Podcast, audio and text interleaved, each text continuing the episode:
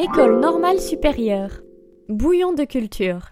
On pourrait écrire supérieur en lettres majuscules, puisque c'est depuis 1794 que l'ENS éduque l'excellence de demain.